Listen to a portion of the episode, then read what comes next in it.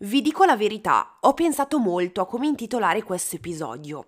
Eh sì, perché il titolo di un episodio del podcast o di un articolo del blog, così come in realtà il titolo di un libro, possono invogliare o al contrario disincentivare la lettura o l'ascolto del contenuto stesso. E nel contenuto di oggi ho tante cose da dirvi, tante ma difficili da etichettare sotto un titolo unico. Ascoltami un attimo perché nell'episodio di oggi voglio parlarti del valore del dono per un bambino e del perché spesso, dopo l'emozione dei primi secondi, un bambino non considera più un gioco che magari fino a qualche giorno prima non vedeva l'ora di ricevere. Non so se il titolo sia azzeccato, ma il contenuto lo sarà di certo. Io sono Elena Cortinovis educatrice, pedagogista e convinta sostenitrice della disciplina dolce. La mia voce ti guiderà anche nei giorni in cui essere genitore è difficile come una montagna da scalare a mani nude. Non mollare la presa. Ascolta il mio podcast. Sta ormai avvicinando il Natale, periodo di pacchetti regalo e di calendari dell'avvento, ma anche di armadi che straripano di giochi dimenticati.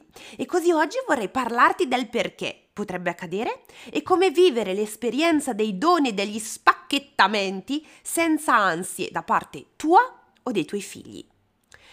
Questo, e metto già le mani avanti, è un argomento molto delicato, in quanto non esiste un numero di regali giusto o sbagliato da fare ai nostri bimbi. E anzi, ti voglio dire anche di più, non è il numero che fa la differenza, ma il come viene proposto il regalo o la sorpresa al bambino. E quindi riflettiamo subito su una cosa. Il regalo non deve essere un modo per il genitore di compensare il poco tempo passato con suo figlio. Forse sto toccando un tema un po' dolente, forse sto toccando un tema un po' forte, ma non ci credo che almeno una volta nella vostra vita non avete pensato oh guarda che bello quel giochino, glielo compro perché è due giorni che lo vedo poco.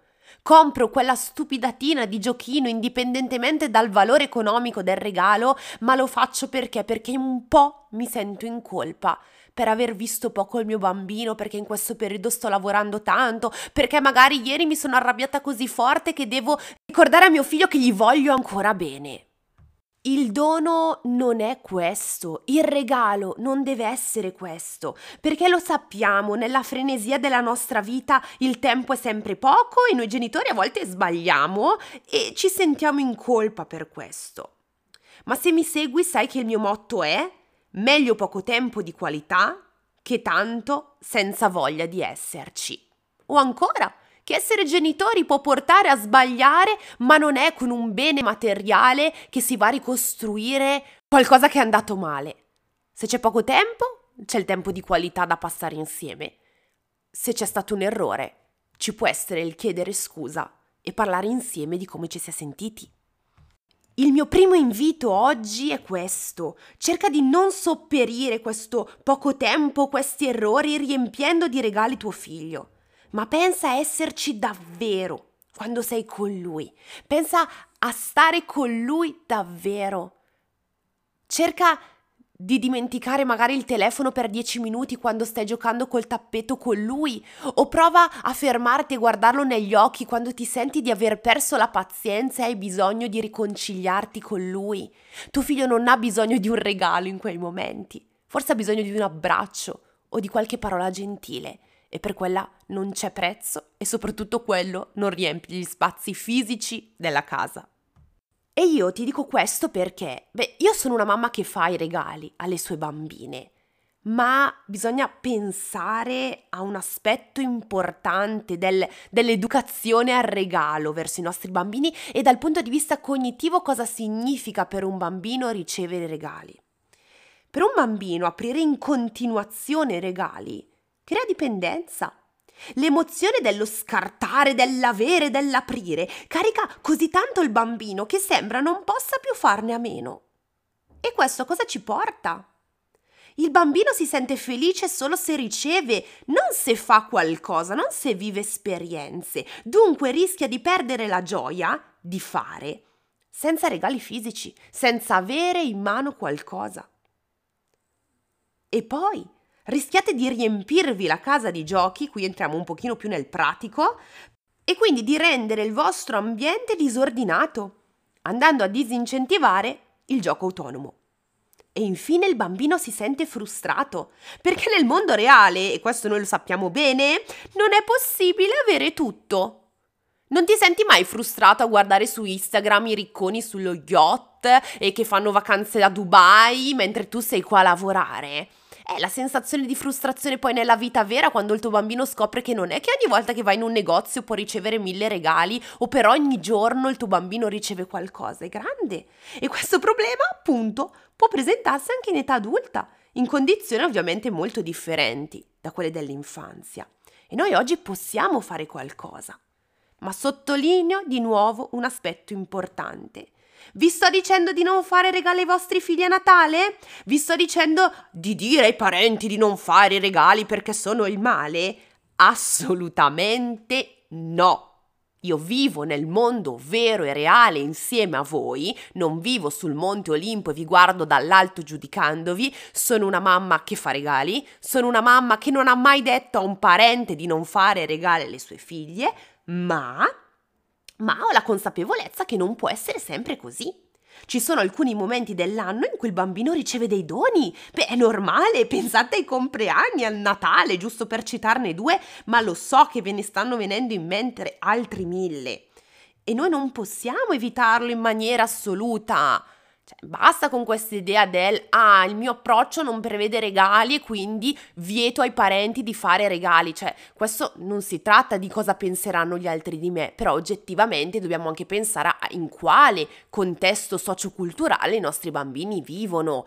Cioè, se a Natale tuo figlio è l'unico nella scuola che non riceve nulla, beh, si può sentire un po' diverso dagli altri, che poi per l'amor del cielo ci sta il dire degli altri non ce ne deve fregare nulla, noi dobbiamo seguire le nostre idee portandole avanti. Sono la prima a dire, non è che se tutti menano i figli, noi li dobbiamo menare perché gli altri fanno così, attenzione.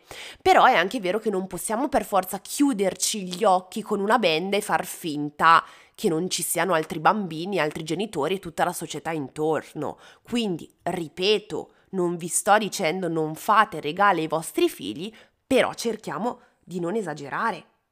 Perché? Perché se è vero che non possiamo evitare in maniera assoluta che le persone facciano regali ai nostri figli, possiamo mettere in atto alcune strategie per evitare questa totale dipendenza magari dal regalo, dallo scartare. Io oggi ve ne lascio tre, ma vi assicuro che avremo modo di approfondirne altri. E quindi iniziamo con questi tre. Il primo, se sai ad esempio che il tuo bambino riceverà doni da parenti, da amici per una particolare occasione, magari evita tu, genitore, di fare regali materiali. Ma se ci tieni giustamente a fare un regalo a tuo figlio, puoi ad esempio regalare esperienze, puoi regalare una bella gita, puoi regalare un giorno in cui il tuo bambino eh, ti può portare al parco con lui e fare cento volte delle scivolate. Potete regalare tempo, anche se è poco, anche se è sempre di meno, un weekend, una sera o un giorno in cui fate una bella gita insieme. Beh, questo non è forse un regalo? O siete legati ancora all'idea che un regalo deve essere per forza materiale?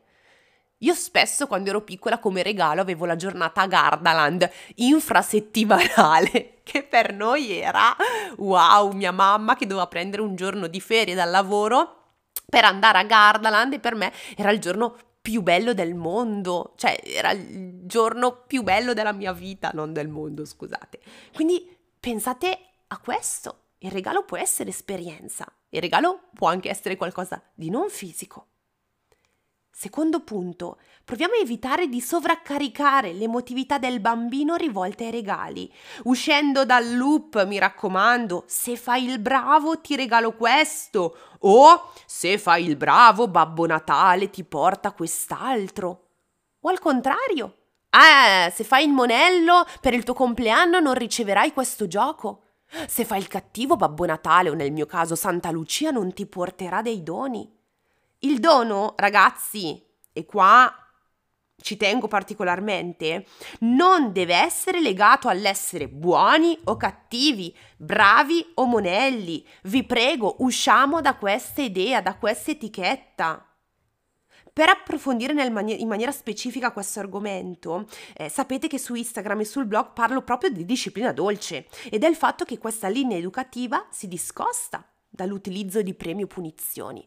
Mio figlio non deve ricevere se fa il bravo. Mio figlio, ad esempio, deve rispettare le regole o seguire determinate routine per il suo bene per motivi spiegati dall'adulto, non legati all'essere bravi o cattivi. Anche perché vi assicuro che a 3, 4, 5 anni essere bravi o cattivi non significa nulla. Cosa vuol dire essere bravi? Il mio concetto di essere bravo può essere completamente diverso dal tuo. E quindi cerchiamo di essere più specifici e non basarci sul ricevere una co- ricompensa, altrimenti cresciamo sempre i nostri bambini con l'idea che per meritarsi qualcosa devono fare qualcos'altro. E attenzione, questo meritarsi può anche entrare in gioco nel mi devo meritare l'amore delle altre persone. E quindi entrare in tutti quei bruttissimi meccanismi anche nelle relazioni per cui io mi devo meritare l'amore della persona che ho accanto. Ragazzi, non è così. Il dono viene dal cuore, non da un merito. Io devo rispettare le regole perché? Per il mio bene o per il bene degli altri, ovviamente. Pensateci a questo aspetto. La nostra società è estremamente legata al concetto di per ricevere qualcosa me lo devo meritare e rischia davvero di diventare logorante. E allo stesso modo il contrario, io non mi devo privare perché faccio la cattiva.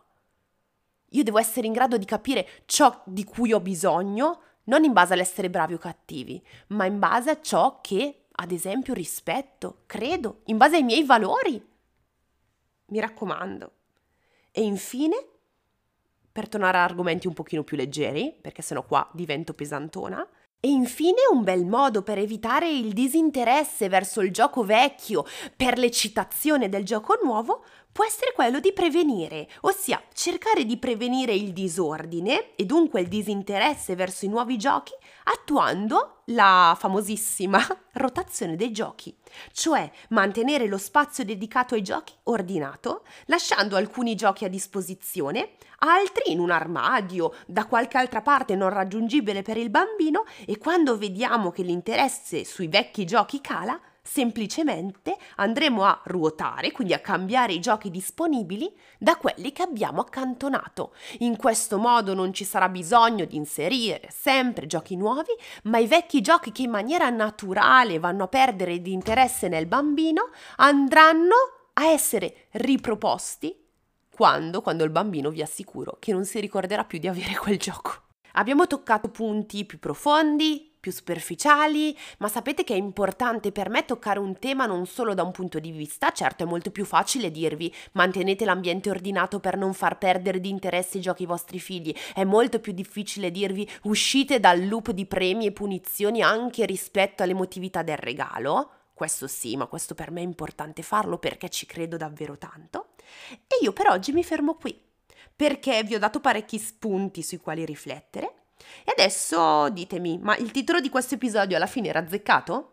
Ne avreste dato un altro? Questo per me è importante. Sto preparando, tra l'altro, un contenuto che vi presenterò nelle prossime settimane proprio per approfondire questi aspetti in realtà anche molti altri, mm, perché ho visto che il gioco è sempre un tema che vi piace molto. E così ti chiedo di scrivermi su Instagram o via mail, dove vuoi, quali sono le parti di questo argomento che vorresti approfondire con me e ovviamente se ti farebbe piacere farlo. In questo modo, quando andrò a presentarti il contenuto, eh, sarò sicura di rispondere a tutti i tuoi dubbi e tutte le tue domande. Io ci sono, sapete che sono qui sia per parlare di argomenti più leggeri, come l'organizzazione degli spazi, ma anche più profondi, quelli legati al meritarsi l'amore dei genitori. Io non mi devo meritare l'amore.